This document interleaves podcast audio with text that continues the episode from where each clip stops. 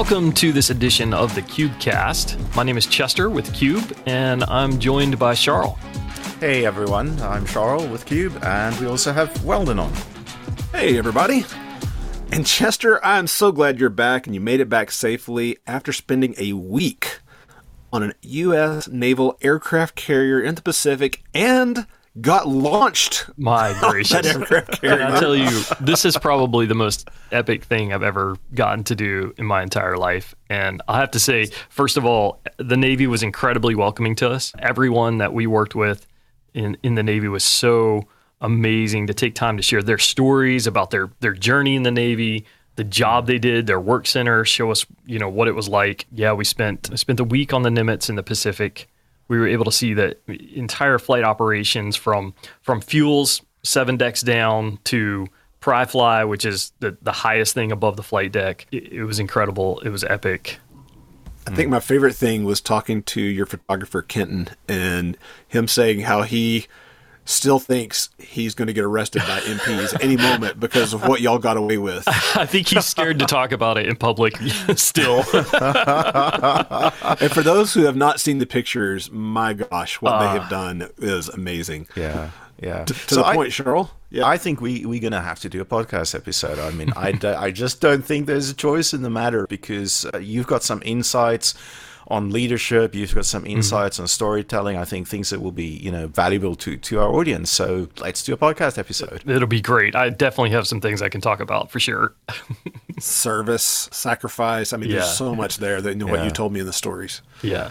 But today we have got something really exciting lined up for you. We've got a fantastic guest who's going to be joining us in just a few minutes. If you haven't heard our previous episode two, go back and listen to that. And just a quick recap, because some of what we referenced in episode two, we're actually jumping into now with our guest who we'll introduce in just a moment. But we talked about audacious thinking and how audacious thinking leads to turning things inside out or upside down. Like, this isn't just the way we've always done things. We're not going to continue doing things just because this is the way we've always done them. Sometimes you find that aha moment, that sort of audacious thinking moment, by turning the thing inside out or upside down, looking at it a different way. And before you're really looking at being audacious, you got to define what success looks like. What do you want out of that occurrence? As I said in the past episode, getting something sold at a discount is not necessarily success if it's a false limit that you're putting on yourself. Yeah, and then you also have to be willing to not have it go the way that you intended.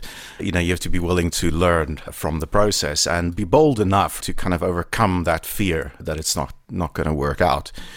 And so we also played this little bit of a game where we played some samples of how these ideas can be applied to creative business audio.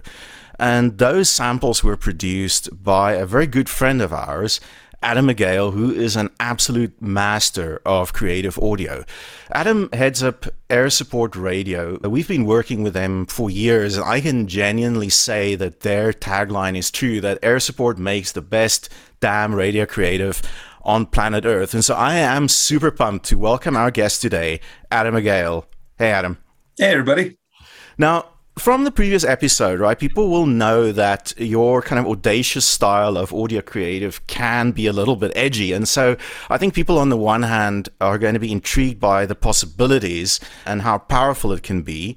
And then on the other hand, what, you know, might happen if it all goes horribly wrong, right? And and so Adam does know both sides of this coin. In fact, didn't you once have a campaign that even drew the attention of the premier of one of our provinces here in Canada?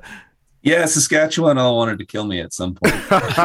yeah, so so we're going to delve into into all of that, but let's roll the following clip and, and start there.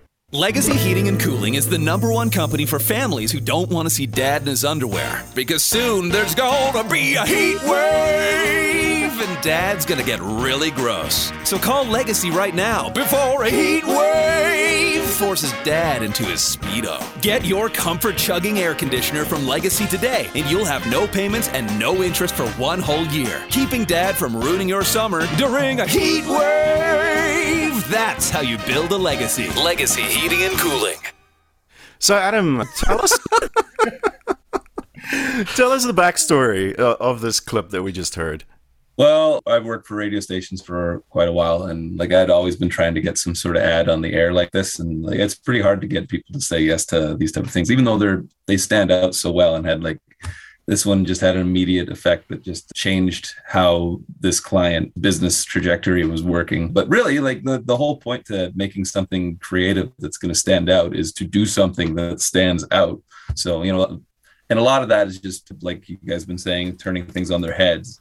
You know, like I always like to say that that's radio ads, like people people don't hate ads like they would say. They they mm. hate bad ads. Mm. You know, they they actually sure. get a lot of joy out of a good ad. There's just so few of them often that you don't really get that. And so people aren't really actively listening, trying to hear a radio ad when it goes through, right? They're not really looking to hear more ads. The amount of advertising that people see and hear in a day, we all mm. have our own firewalls that go on that block out anything that's really a cliche. So you mm. think of anything that people want to are used to hearing, that's so easy for people to ignore. And to be honest, most people who write anything write ads that sound like ads. And when you write ads that sound like ads, you end up writing stuff that is so easy for the human mind yeah. to just absolutely delete. You know, yeah. like when you're talking about like we have the best service and all that type of stuff that everyone loves to say, yeah, that just disappears. So then all of a sudden, when there's some idiot all of a sudden singing in the middle of a regular ad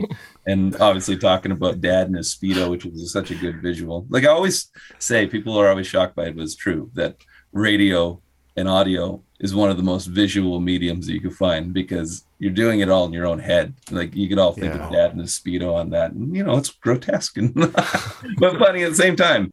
It reminds me when I was a kid, I used to listen to, we, this is archaic. I didn't have a T V at one point in my life when I was a little kid. And I used to listen to this cartoon on a radio that could pick up T V signals.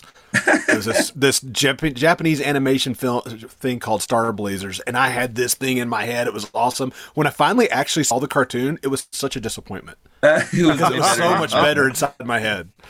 Yeah, imagine how much better Dad and the Speedo would be in your mind. So are yeah. you, you purposefully going after creating like a visual image in people's mind through that? A lot of the times. It doesn't mean all the time. A lot of times it's just breaking people into paying attention. And mm. that's that's really the main thing that I've found with this style of ad that we've done, because we've run these for a couple of years now, and it's made a massive difference in the business. But I make new ones every month, and they the one thing that is the same is there's always a sung element to it that pops out of nowhere. So it's not like a jingle where it's sung the whole way through, or it's maybe just the end. There's always some sort of funny thing, and it doesn't always have to be funny. It's just something mm. entertaining that's in the middle of it that continues on every once in a while. And we try to end up just doing a different genre all the time. Like this one's sort of like a soul thing. Then we'll do mm. some like eighties metal and country one, and like a lot of eighties stuff. People really dig the eighties stuff. And, and it, what, what, What kind of feedback do you get, right, from from people hearing this? We get lots of different feedback. So these ones, like firstly, just playing them at the station, I get all the people within the station every time something comes out, getting excited for the new one. We get listeners who are actually requesting them sometimes. You know, like, like radio has become a very text-based format where people are, like this, the stations will have their own text lines, and a lot of the conversations go through having listeners text things. Like I know one of my stations gets like thousands and thousands of texts every day. And it's it's awesome whenever new ones come out, because people will actually be referencing them in the text about that ad was really cool. And like, you don't hear about that much.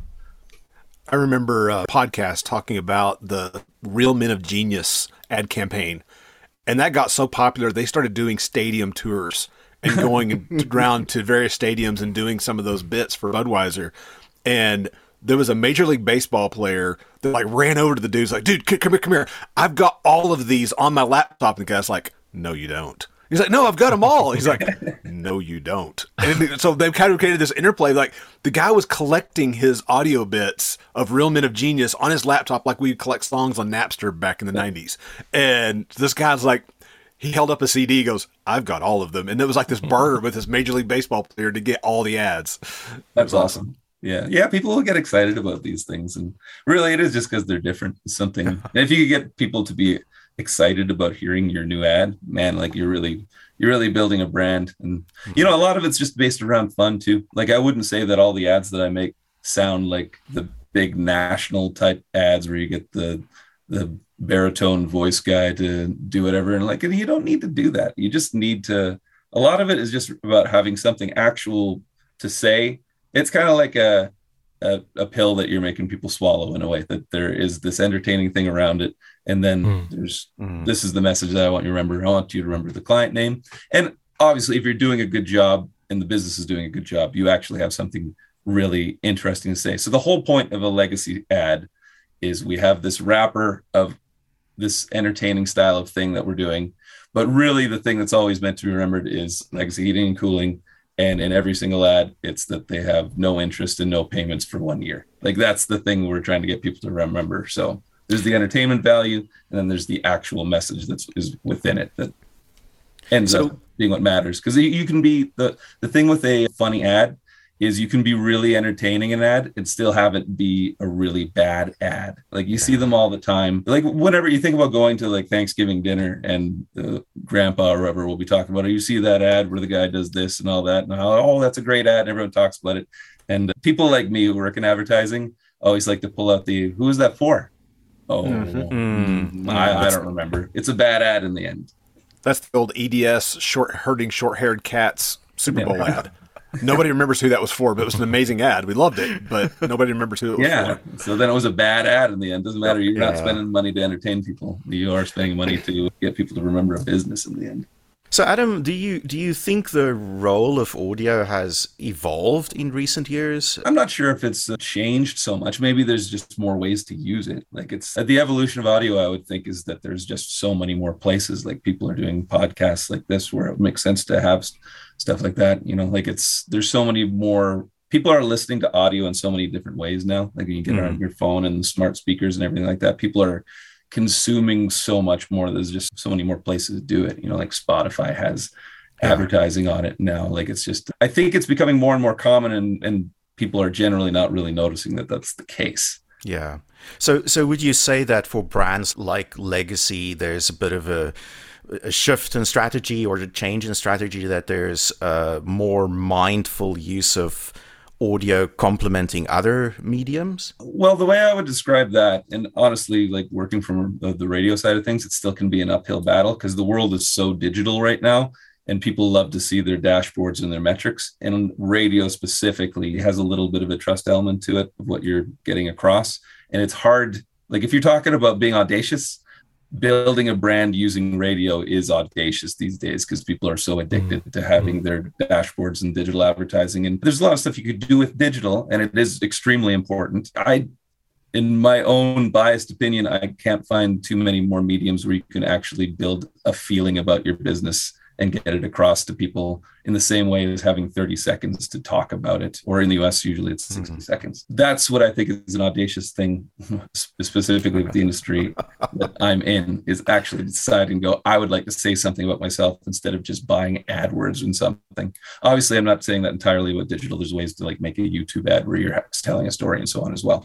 Yeah. But uh, like radio is specifically story, you know, T V ads yeah. are specifically story as well. Yeah. Yeah. Interesting thing about story, we one of the things I was trained at when I worked for I B M is stories sell better than statistics or math or mm. R O I. Stories Absolutely. Sell. And everything I everything I build is based on storytelling. You know, that's mm. that's the best way. People, it's it's the one of the biggest parts of being human. You know, is mm. storytelling. Like, that's built within our brains. We're we're we're made to uh, consume it. I think that we want the statistics and the, and the facts, and we want all those things really to convince us that the story that we've heard or the story that we tell ourselves inside our head about the thing is actually true. It's justified, yeah. Yeah. yeah. Let's listen to the uh, to the nicest rap version of, of this clip. Sipping gin and juice, just trying to stay cool, but I'm sweating like a heathen in Sunday school. Cruise to Heritage Mall to enjoy some A C, then my shorty hears the homies from Legacy. I say, listen, yo, where we gonna get the dough to pay Legacy from the radio? She says, Legacy Heating's got a deal that's the bomb, with no interest or payments flipping all year long. No money, no problems, that's the life that I choose, chillaxing with thousands of B T U. Doing whatever the heck that was. That's how you build a legacy. Legacy Heating and Cooling. Dude, you took me back to high school. That's awesome. Yeah, I like to have a real, real line between stupid and fun. a, big, a big stupid element that lets people be included in the fun yeah. uh, is important to me. Do you remember the first time that somebody, you know, a client let you do kind of what I would consider over-the-top fun like that? Yeah, I guess like th- that's a funny thing. Like when you talk about how you can go and find free ads at radio stations from writers, a lot, I would say most of the best stuff that that writers at radio stations and probably in, across ad agencies as well, the best stuff that you ever write tends to be on the cutting room floor because it's hard to get somebody to approve that. So mm-hmm. like there, there, writers are always out there writing some really great stuff, but we need brave clients to be able to go out and actually say, yeah, you know what, I want to do it, which is always the strangest thing I could ever think of, is that somebody would spend tens of thousands and sometimes hundreds of thousands of dollars on advertising and be too afraid to stand out. But mm-hmm. it's it's absolutely the most common thing. It, it good ads are hard to approve. So. Tell us about that. Tell us about a time, you know, a client comes to you and they want that cliched sort of, you know, generic ad, and you convinced them to be bold. Oh man, like that's that's all the time, and convincing to be bold is, is the tougher part. Like I can think of one specifically where it maybe even goes a little bit the other way around, of a client that was airing cliched ads that weren't really doing anything, and they bought into their advertising campaign and they really didn't want to just quit at that point, which really says something about them as well, because mm-hmm. a lot of them will be like, yeah, I'm not seeing something after this amount of time, let's let's I tried quit. Radio and it didn't work is a you know common refrain, right? But honestly, I, I work in sales, and the answer I always have to that is I'm not surprised. Yeah, yeah. Tell me what happened, and then yeah. you talk about it, because like the message makes the biggest difference right. on it, the right. message and the schedule with when, what you run it on. So when I people say that, they come back and say, yeah, I bought five ads a week for three weeks and nothing happened. I'm like, well, of course nothing happened. Or you ask them about their ad and so send me the ad, and you're like, oh my God, of course you got nothing out of this. So right. like when I say ninety percent of radio ads suck, that means ninety percent of radio clients go through it going, radio doesn't work. But we all know that every medium can, can work and cannot work, depending mm-hmm. on how well mm-hmm. you do the creative on it. But this one client decided to go, okay, we need something else. And they found me and asked me to, based off some of the, I can't remember what client, but based off of some other client that I had worked for, asked me to make ads for them in the end. So I ended up making some of my, you know, these type ads that you're hearing that are stupid and fun at the same time. That was Mister Rooter specifically. And they've been going for years now. And they've actually gone so far that at times they have to shut off their digital advertising because they're getting too much out of wow. their radio. And wow, really, wow. that's the big thing. Like radio is the top of your sales funnel, where you're having awareness yeah, to like yeah. hundreds of thousands of people who are getting idea, and they can they remember things about you. They they've actually had something like those legacy ads that go in their mind that makes your business be top of mind when they're ready to use you. Whereas a lot of digital advertising really is just hand to mouth stuff. It's the bottom of the funnel, like where you are. So it's really valuable finding people who are ready to buy right now, but if you shut that off, your business is dead advertising mm. wise, right on the spot. So Mister Rooter, we went out and some did some ridiculous stuff for them. Your toilet holds a mystery. An unknown clog has bunged up your bowl. Mister Rooter can help by, oh, it's a toothbrush. Oh, still good. To solve your plumbing mysteries, get mystery with Mister Rooter Plumbing. Yeah, that definitely sticks in your head. What was yeah, the process? Talk, talk to me about the process of, you know, they were running ads already, and then you got yeah. them to this.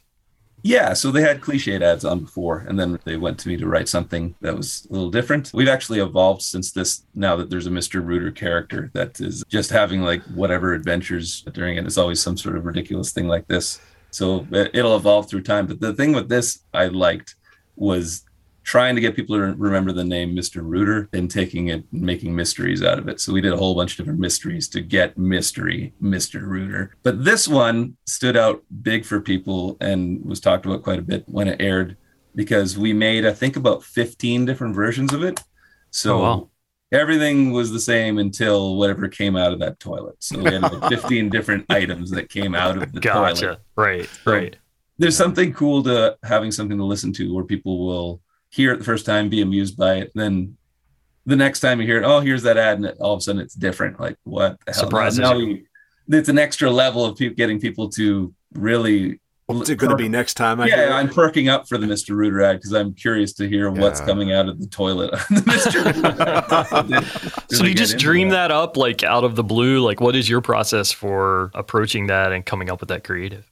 Uh, I wish I had like better advice on creative writing stuff, but for me, like it kind of comes a little naturally that uh, yeah. I usually That's just awesome. have an idea yeah. pop in that I'm like, ah! I just write it out. But like if I had advice, I, the best advice I could give on creative writing, because it is hard and there are lots of times where I'm uh, stuck trying to figure out something for a client and I really want something good. The best advice I could give about creative writing is just start writing. Mm-hmm. Write, write your crappy ad first because like everybody- It has to come out of you. Yeah, you, you got to do that. And once you start writing your crappy ad, the or whatever you're doing, if you're writing a story, once you start writing your crappy story that you're not really happy about and you're grumbling about doing it, all of a sudden the idea will come into your head and you'll get, get better. But the process of actually putting fingers to keys and writing something will help you pull something good out. So that's that's one of my processes if I'm having trouble writing something specifically. And it it pretty much always works. But yeah, you have to fight your own nature on these things too, because even still at the beginning, my, I want to write ads that sound like crappy ads. Like that still is a, something that I have to fight back and go, okay. But uh, a really good way to get around that too, is to think about whatever the, say whatever industry you're working in, write the cliched ad and then go completely opposite to it. Like yeah. throw all of that out the window and go in the completely different direction on it. That might not be where you land, but it's another good process to finding the, the spaces that aren't being used and positioning clients in hmm. ways that yeah. work. Obviously the client has to match that when you get back to them. But uh, I read a really good book that addresses that very thing. It was called The War of Art and just about how we're our own worst critic. We, you know, we get stuck in those crappy ads. You know, we get stuck in writing that stuff. And so just write through it, write it out. And yeah. it, it, very same message. I'd say that's probably also one of the reasons why a lot of the ads that you'll get from like junior writers that might be employed at radio stations or really anywhere. Honestly, I've found like a lot of agencies are not excited about making radio ads. So they'll give it to their most junior writers. And I've heard a lot of even like receptionists getting to write ads. Like nothing against receptionists, everyone has creativity. But something that always I've always found, which I did the same thing and everybody has their growing pains going through, when you start write creative writing for radio ads and probably for anything, you do write the ads that you've heard and it takes a while mm. or a good mentor to get you through. Because it, it makes sense when you're starting it out, you're thinking, yeah. well, I've heard these. This must be what works. Mm-hmm. So I would like to do things that emulate things that I've heard on air because that means that I'm doing a good job on it. And really, it's the worst thing you can do. ninety percent, yeah. It's almost it's almost like what you see on people do on resumes or C Vs. I'm motivated, hard worker. Who cares? Yeah, all the stuff that's just like blah, blah, yeah. blah. We should start working on lie, lies on our C Vs here. To... They wrote a book about it. It's called Catch yeah. Me If You Can. It's it's a true story, Frank Abagnale Junior, and it's fantastic. Well, yeah, you know, the funny thing he is... He did pass the bar, so he was smart. You know, the smart. funny thing is that the whole story is in dispute now, that it might actually be, a to- you know, t- totally made up. ah, it's still a good story, though, anyway. yeah, exactly. A lie within a lie. Yeah. So you, you were talking earlier about, you know, how hard it is to get people to, to buy in. So, you know, can you kind of take us through how you do that part? How do you actually convince people to to to sign off on ads like this? And as part of that, as part of that question, like who at at these companies? I imagine you know some of these are small business, some of them are not small businesses. You know, do you have, does it have to go all the way up to the ownership to go, okay, fine? Or is there like who all has to get bought in on this? Is that a pretty involved process for you? Oh my God. Yeah. It's the worst. it's, yeah. It's the hardest part. So what I would say generally is you're, you're not really ever going to sell something to somebody that doesn't want it. You know, like it's, you can try all you want. I find those situations when somebody puts something on the air that they're really not excited about doing aren't going to work out regardless, especially in a medium like radio where there's some trust and understanding about you don't have that dashboard and all that. So they build their own stories on it. To be honest, the ads that tend to work the best are the ones where the client has a hand in writing them and feels like they have some ownership of it because then they just decide that it's worked as well. So mm. there's a lot of really bad ads that work because the client wrote it. But honestly, in the end with those things, and I've found this throughout my career, and I try not to fight too hard against it, is that you will be connected to the people who ha- are also audacious and want to do things right. Like it, you, if you have to do a lot of pushing to get somebody outside of their comfort level to do it, it's it's rarely going to happen. Or, or maybe I'm just a crappy salesperson. I don't know. But, no, no. Uh, I, I, I like surrounding the... myself with clients who have the same goals on things and want to stand out. And those have always been my best clients, who are my partners on things. Because I always find, when I go on this, I consider myself to be part of the business. Like, I'm yeah. not somebody who's writing something going, go on your way and have fun. Like, when I talk about legacy, I talk about we. Like, that's our business. We're working together on it. They're yeah. we're equal parts in building this brand together. And it has to be that way, because there's also that part, like I just referenced earlier, if I make the most ridiculous ad and make a, a company sound completely fun and that they do all these things, and then somebody's sold and goes, yeah, I'm going to call this place, and they are not that company, it's still not going to work if, if they fall mm-hmm. down at it. So like what you're talking about does have to exist by the time the yeah. the customer gets to that business, or it's still a fail. So there's multiple levels that that work on that. But yeah, it's, it's always finding the people who want to take that journey with you and are ready. There's mm. sometimes a lot of, even those people take some convincing sometimes.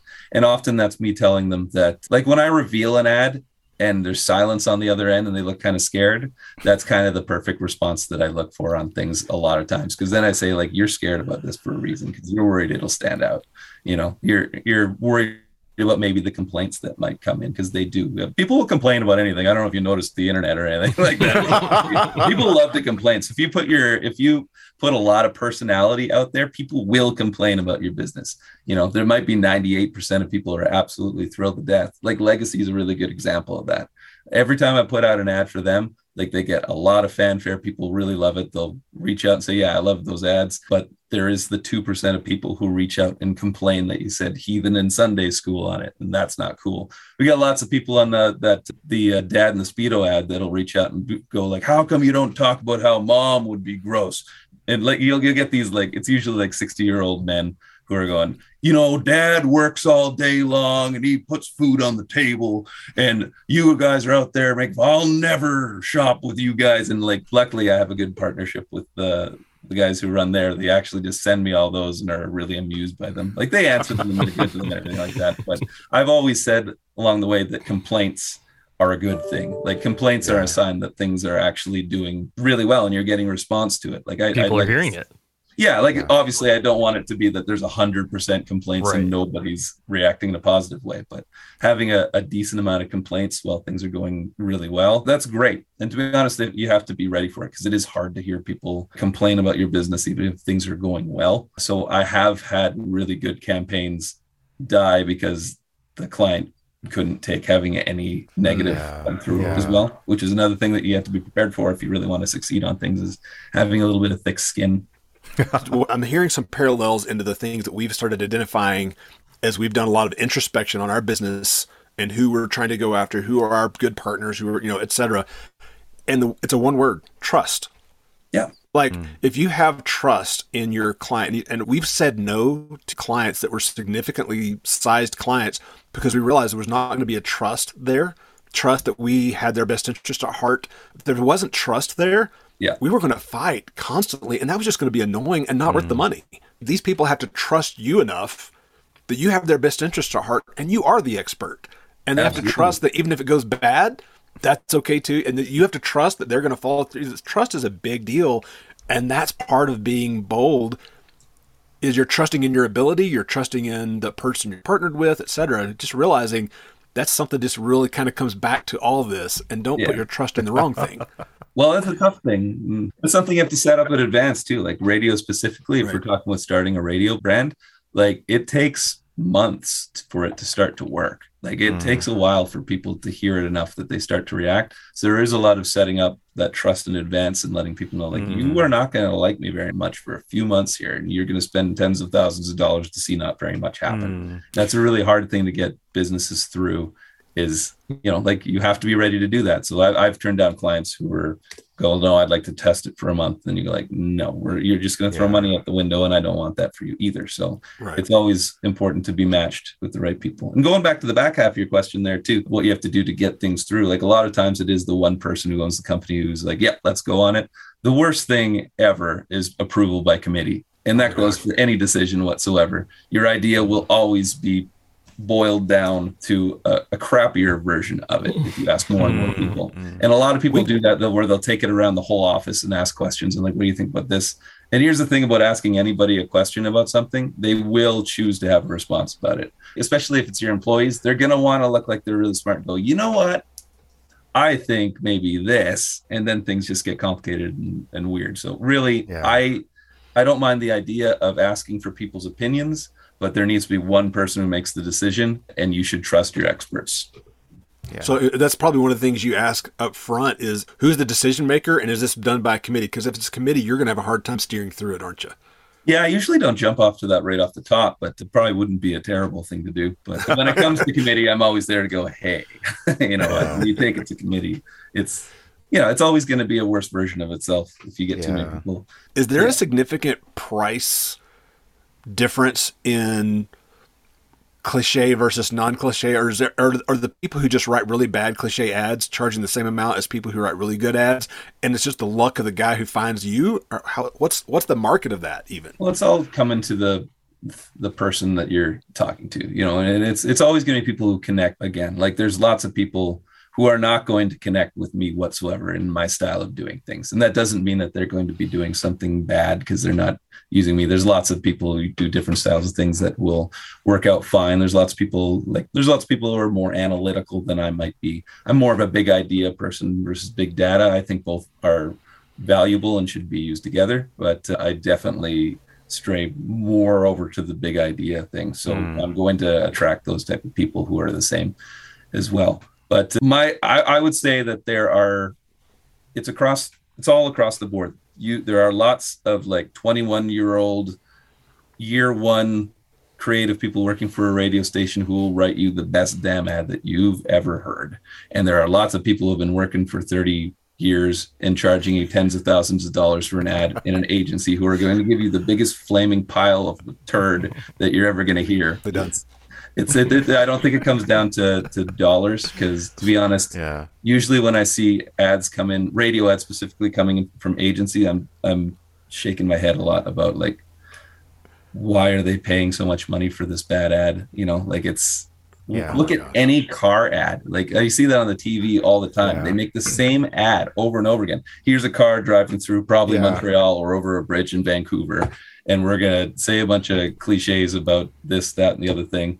And you're not going to even remember what brand it was for. Like it drives me crazy. They don't, don't do anything to try to make sure that it's remembered. But a lot of yeah. them are doing it because they want to win awards too. So there's a lot yeah. of awards being given out for bad ads. But a lot of times that's the measurement of success for, for agencies and for the businesses who are buying the ads. It's funny you bring up the car thing and, and older riders versus young riders. I was literally doing a test drive of a truck and had this probably mid-late fifties guy Uh, on the, you know, sales, car salesman. And at one point he goes, do you like this truck? And I said, yeah. He was like, well, it likes you. I literally hit, stopped the truck in the middle of the road and looked at him and said, Bob, you're better than that. I said, or maybe you're not. And I just drove back to the dealership, got out and got my my vehicle and left. I'm like, I can't. I, can't, I just can't. Oh, yeah. It's, it can be so bad. Honestly, like the only car ad I can think of off the top of my head is probably fifteen plus years old that I really left it knowing what the car was for and that I could remember it. I always remember it was when Toyota released the Yaris or Yaris, however you want to call it. I remember their ad line was they had weird old Uncle Yaris. And I, I want to remember it as like some like older guy with a lot of hair and the car was just doing weird stuff, but they were always talking about Uncle Yaris. And it was really easy to remember Yaris through it. Mm, right. Mm-hmm. You know, like it, might not have been the most amazing thing in the world, but I remembered the name in the end. And like, that's, that really is job number one. It's funny, we were joking as we were preparing for this. On the previous episode, we played this game and Weldon just made up this, you know, thank you for calling Bob's Drywalling. And we went, yeah, you could just substitute the word plumbing in there, right? Totally, yeah. So many times, um, yeah. Best, so many, best greatest yeah. service, whatever. We've been yeah, in this well, community for twenty-two years and we are grateful for your service. Oh, my God. Yeah, we all know them. And it is something that I say all the time. And it's on my website, it's everywhere, that if you can cross your business's name out of a script and put your competitors in, it's not a good enough ad. Yeah, yeah. Play us another one of those uh, Mister Rooter variants, uh, Chester. Your toilet holds a mystery. An unknown clog has bunged up your bowl. Mister Rooter can help by... Oh, yep, it was an old doll's head. Creepy. To solve your plumbing mysteries, get mystery with Mister Rooter Plumbing. I immediately see the standard creepy doll head, you know. Yeah. I think the only one that didn't go to air is we had one with Colombian cocaine, but that one didn't make it. It was a pretty good one. That would be awesome. Tell us about this next client, Oodle Noodle, and we'll play their jingle in a minute. Yeah, Oodle Noodle would have been one of the first clients that allowed me to to do things the way I do was Oodle Noodle. They're a chain of restaurants here in Edmonton, Alberta, and they are just the funnest guys in the world. And they are just willing to take any idea and give it a try. And they just want it to be as ridiculous as possible. Whenever I they ask for a new ad, they're always like, just make it even more ridiculous. They just they just want to push it absolutely ridiculous levels. Actually, I find that a lot with some of my clients is that they get used to my stuff, and then they it's harder and harder to get an ad approved because they just want it to just escalate more. It's not over the top enough. Yeah. Yeah. So these guys, like, I think you're going to, if you play the fifties jingle one first, that was like, this one's got to be fifteen plus years old now. And it was one of the first times I made one of these, uh, I call them bad jingles because they're not the polished type of, personally, I think the polished polished jingles are usually just really cheesy and crappy. Whereas these ones are meant to sound like they're a big, crappy thing, but yeah, they're fun, yeah. you know, people yeah. can tell when it's fun. It's almost satire in the end, you know. And so we did it in the old jingle style, which is fun to hear come off the air, and really people aren't used to hearing that now, so it is something that pops out, but it can get stuck in your head, you know. In the end, jingles really do work. People we talk we've been talking a lot about how the brain works and with storytelling and mm. and firewalls and all that. Another thing is, like, we do remember things musically really easily, but you have to watch out what type of jingles you use in the end, because you are attaching your brand to it. And a lot of the ones, in my personal opinion, that are the regular jingles, usually car dealerships have them, are mm. cheesy as hell, and then your brand is cheesy. And sure, people are remembering it, but you end up being cheesy, and you spend five to ten thousand dollars on buying one of these jingles, and you spend that money, so you want to use it forever, and you really should use it if mm. you're going to spend the money on it. But I like these ones because I could do it for people for cheaper, and they stick out, and they're fun, and then you're not tied to it forever as well. Let's have a listen to Oodle Noodle. This is their fifties jingle. When it's getting late and you think you'd like some food, we deliver really late. At Oodle Noodle. Friday night, Saturday night, until three a.m. We deliver really late. We deliver really late. Maybe it's the service, maybe it's the price. Maybe it's the way we comb our hair. So when you're hungry late, you'll know what to do. Get some Oodle Noodle, eat some Oodle Noodle. Till three a.m. Call two seventy-eight, seventy-eight, seventy-seven.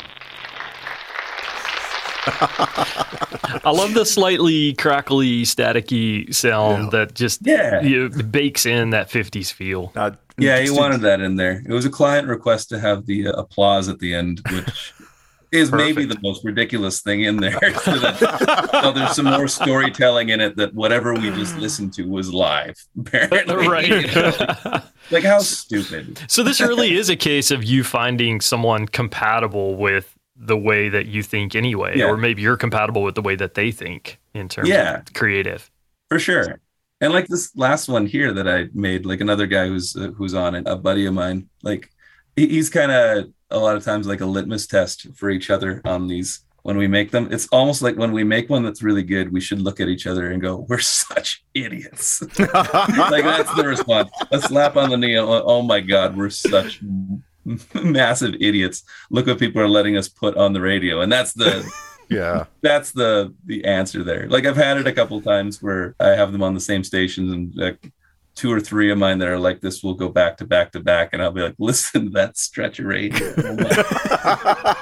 But it's powerful, man. When, when you start talking about people getting in some people's minds and the things that are in their heads over and over. I mean, I hear my kids sing, you know, Disney songs over and over. We have a really great partner down in South America named Sonido, and Miguel de Narvaez is awesome.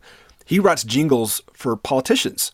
And he has literally gotten like eight of the last nine presidents elected in Colombia because it gets in people's heads, and he's great at it. Has nothing. I'm sure these guys have great policies and whatever else, whatever. But it doesn't matter. That's what I mean, the power of the jingle, them, right? But they remember the jingle, right? Yeah. I can so see that working because what's going to happen is they're going to arrive at the the ballot. And then all of a sudden they're going to see the name and like, oh yeah, and that jingle being there. Oh, I'll check mark that. That's what matters. That's the yeah. policies I want. I had a good feeling about that one. Yeah, yeah, exactly. That would have a live applause at the end. Yes. So I, I do. I do those a, guys really like them. Hmm. I do have a question, Adam, because you basically said you have to find people that like resonate with with your approach, and if it's going to not resonate and it's going to by go through committee, and it's going to be a fight, it's not. No, not even worth trying that. So is there like a midway case where you kind of detect there's a little bit of a flame or, and you know, you can fan it and cultivate it to grow into an acceptance of this approach? Oh, yeah. yeah. I think generally most people want to have fun and, and do something that stands out, but it's it's very scary to do. And I appreciate that, especially when it's, especially when it is your, your baby, right? It's yeah. your business that you've built from the ground up. And now all of a sudden there's this weird bearded guy across the table who wants to do this absolutely off the wall thing that's going to change what people think about it for good. I, I totally appreciate that. That's a difficult thing to to go for. I mean, that's always my argument there is like, yeah. if this is if this is sticking with you this much, you already know that it's something that's going to be sticking with other people as well. So it's really, and I'll always appreciate the, that decision. I'm I'm never somebody that I'm, I'm a, I'm a salesperson and a creative person. Like I'm mm-hmm. left brain and right brain, but mm-hmm. I will, I will never try to push something that somebody does not quite feel comfortable with. I will explain, mm-hmm. like if somebody's writing something for you, they damn well better be able to explain the the cogs of why this is, they believe this is going to work for you. Like the reasons why a script was written in a certain way, why this line is here, why we end it this way. Why this element is, you know, it, you should be able to sell people that way by saying like, look, I've put a lot of thought in this. I have experience. This is why this is going to work. And then ultimately it's mm-hmm. their decision, whether they want their business to sound that way, which is absolutely fair. But I like to put it in a position where it, I, I like to leave them in a spot where they go, yeah, this guy, I trust this guy. I believe what he's saying, but you do have to want your business to sound the way I'm asking it. yeah, so, so, so how like, much of that are you writing to the company, writing for the company versus writing to their customer or for their customer? It's one hundred percent for the customer. Like that's the person, that's the that's the person who matters. The and that's where a lot of ads will get lost is that they talk too much about the company.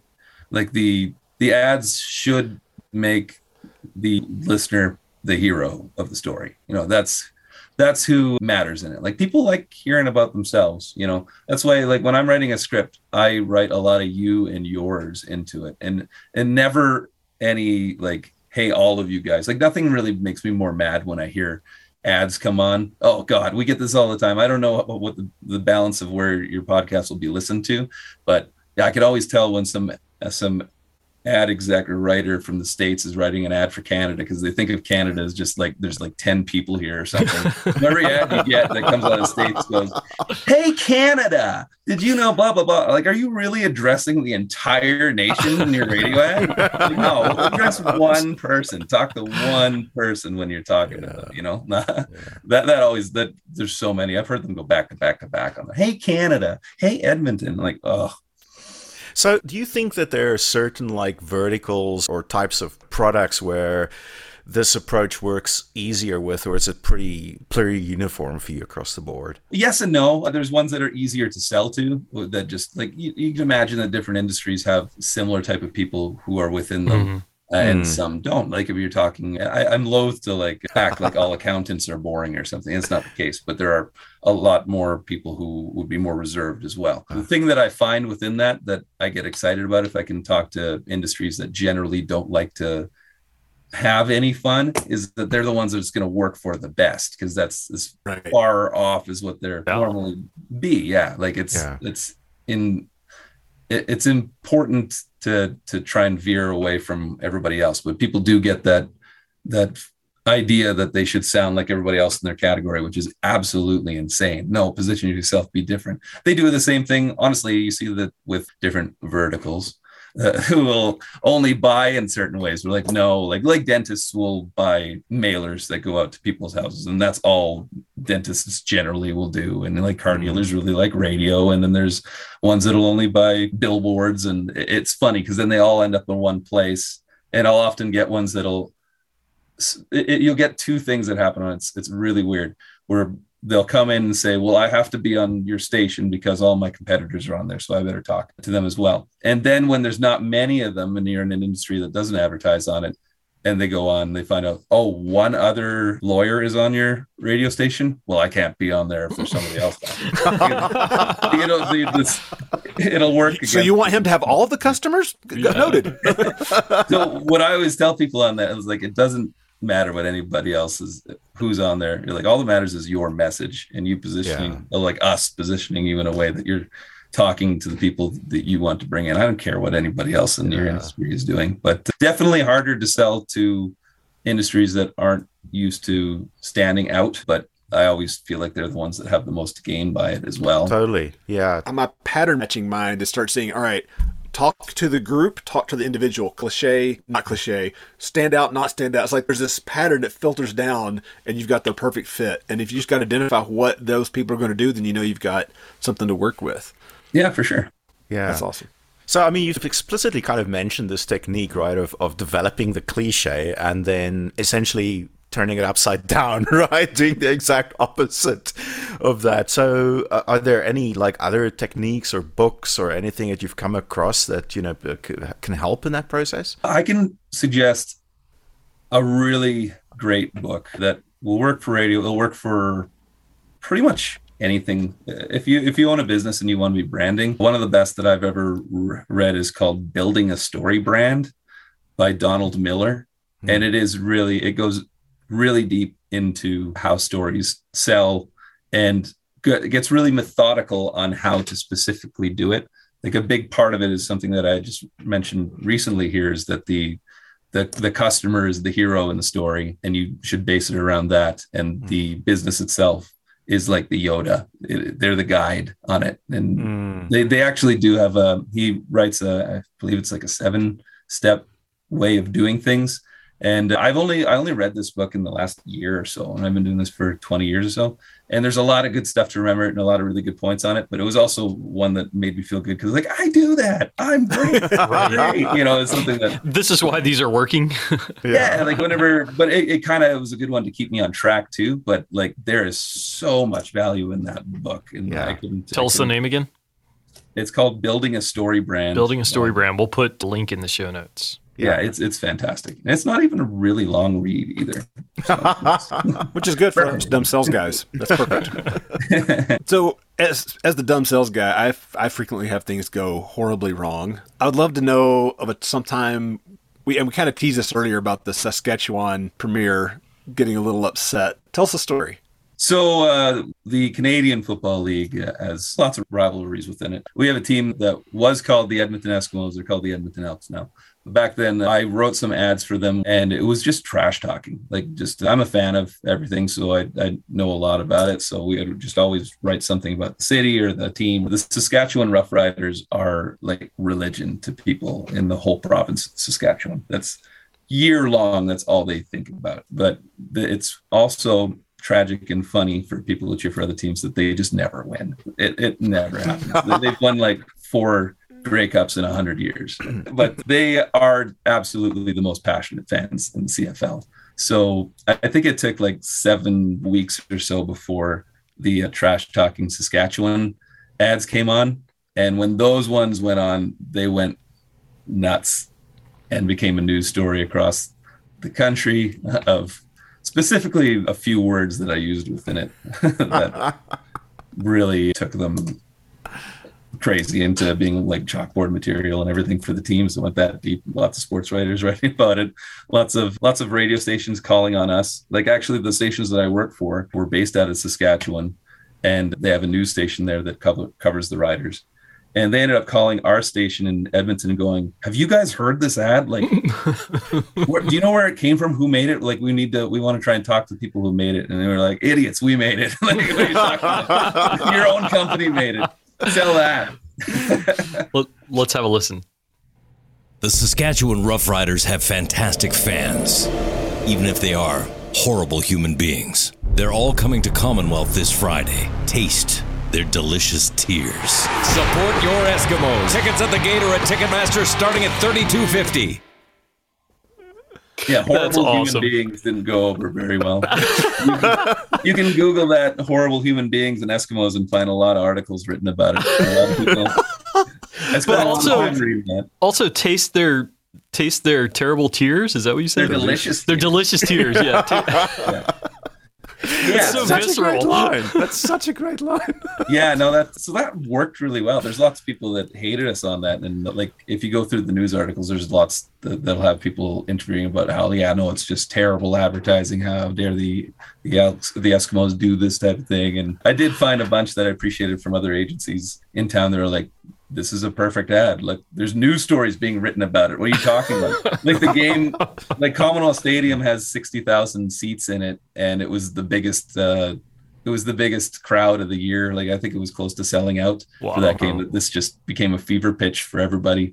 I know, like the guy who voiced the ad there with me is a buddy of mine. And I remember when it became such a big deal, we were talking about like, we should start printing horrible human beings T-shirts and go to exactly. the game, and and well, then just sell them to all the Saskatchewan fans. And be like, yeah, this is ridiculous. And then at the end, like rip it off and be like, we made that ad. We're, we're, we got but I mean, again. that's that's the thing, right? Is is you had like a small amount of airtime, really, at the end of the day with this ad. But this was what back in twenty fourteen, and people made T-shirts. Horrible human beings took off as a hashtag. I mean, the Google articles are still there. It's created this whole digital legacy, like this footprint attached to the brand. And so, you know, arguably that's a good thing, right? How long did that take you to write that? fifteen seconds. Even better. I'm still wondering. Uh, Sometimes it's just the passion's there and I know what I want to say and all that. And like, uh, maybe I got lucky with the horrible human beings things. Like, no, you're always going to find some lightning in a bottle yeah. on that. So, I remember being really nervous about the game coming up because it was an important game. And all of a sudden, like there was the teams were talking about it and like how oh, that they'd say that about us. And, you know, like I was like, oh, God, I hope my team doesn't lose based off of something that I wrote in the radio. We, we shut them out. So it was fine in the nice. end. Yeah. So at the time, did it feel like damage control had to be done or was this? Yeah, actually, that's that's a bad story on here in the end, because the after that, we didn't do that anymore. The the Eskimos chickened out and didn't really want to do anything. Yeah. So like I was I was not pumped about that, that we ended up because then we ended up doing meh style ads afterwards. And it was mm. like this wasn't through my company Air Support. This was working for a radio station. So yeah, I didn't have yeah. as much pull on on that. But mm. they did appreciate it. So they didn't go in and say, hey, we you guys are jerks and it is all bad and everything. Like yeah. they did appreciate that it had worked well, but they got they got gun shy off of it and stopped yeah. doing that style. Yeah. Afterward. Yeah, who would want sellouts all the time? I mean, that's horrible. yeah, yeah. Like I, I would keep going, but that's the thing. It's the appetite for being yeah. able to handle yeah. having thick skin and continue with things. Like I guess the lesson is, right, you can make lemonade out of it. And I mean, even if that means they're gun shy afterwards, that's, you know, mm-hmm. as long as there's a way to make lemonade out of it, right? Well, totally. Well, I'd say like this is, we're using this as the example of something that went wrong, but I'd say this is one of the ones that went the most right out of anything I've had. Like mm. a, a little fifteen second local radio ad bursting up so much that it becomes national news and gets people passionate and caring about C F L football and going to the games. Like, why are we putting things on the air? This is yeah. the this is the result we want. Yeah, that's that's an awesome story. Is there a production that's the most memorable to you? Like, you know, one of your favorites, like your most favorite one, maybe that you that you want us to play. I don't know. I, there's so many that I like. I don't know if there's one off the top of my head that's like this is my this is my Mister Holland's opus. You know, like, but there is one from recently that, that is just maybe the most ridiculous one that I've ever done. And so, like for that reason, I think that's worth playing. It's another Oodle Noodle one, and it is maybe the stupidest thing that's ever aired on a radio station and ever. Here we go. Noodle, noodle, nood, noodle, nood, noodle, nood, oodle, noodle, noods. Noodle, noodle, nood, nood, nood, nood, nood, nood, nood, oodle, noodle, nood, oodle, nood, oodle,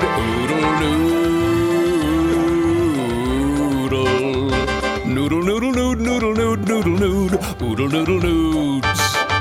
Noodle, noodle, nood. Noodle noodle noodle noodle noodle Oodle noodle noodle. Troll low down to Oodle Noodle tonight because dine-in is open. And people were calling in to request that, right? To request yeah, that. They, there was a lot of requests for that one to play. Like that's just based off of that. I don't know if you remember the viral video of the Troll low guy. Yeah, uh, so it was yeah. just one of that thing, and that got stuck in people's heads so much. Like you'd. People people talk about that a lot. It did result in a big boost in sales for the restaurant and all that. And wow. I don't know, just there when you talk about clients that have bravery on putting things on, like there's some more applause that can go to Oodle Noodle on it. Approving things like that. You know? it, it almost sounds like you need to go to a sales model where like I, I'll write this ad for free. I just get a percentage of any increase. Yeah, some people do that. Adam, we really, really appreciate you joining us today, and, and you know for sharing this wisdom that you've developed over all these these years. I mean, I think there is a lot of, of gold in there, and so I actually want to invite our audience if they have any follow-up questions, you know, any any of this they want us to delve into to more, please submit it to us. You can find our particulars on our cube m c dot com website. And uh, I mean, I just, I think it's awesome. I, uh, there's so much, so much to learn here, so many ideas, so many creative approaches that I think we should all be taking in our, in our, you know, audio, right? Adam, and I'll say it this way from the sales side and, and just from a listener, you're making the world a better place. Thank you. Oh, thanks, man. Yeah. No, it's just be fun. That's it. Be fun and have purpose. That's it. Awesome. Thanks for joining us, sir. Yeah. Thanks, guys. It was fun. Thanks, Thanks so Adam. Much, Adam. You know that guy, the irritating Saskatchewan Roughriders fan. Sorry, that's redundant. The Saskatchewan Roughriders fan. He's loud, obnoxious, and somehow manages to brag about his team winning a dominant four championships in just over a century. That guy. Well, he's going to the Eskimo game today. And you should go too to watch his entire world crumble around him. Support your Eskimos. Tickets at the gate or at Ticketmaster starting at thirty-two fifty. That is That's so awesome. Great. That is so great.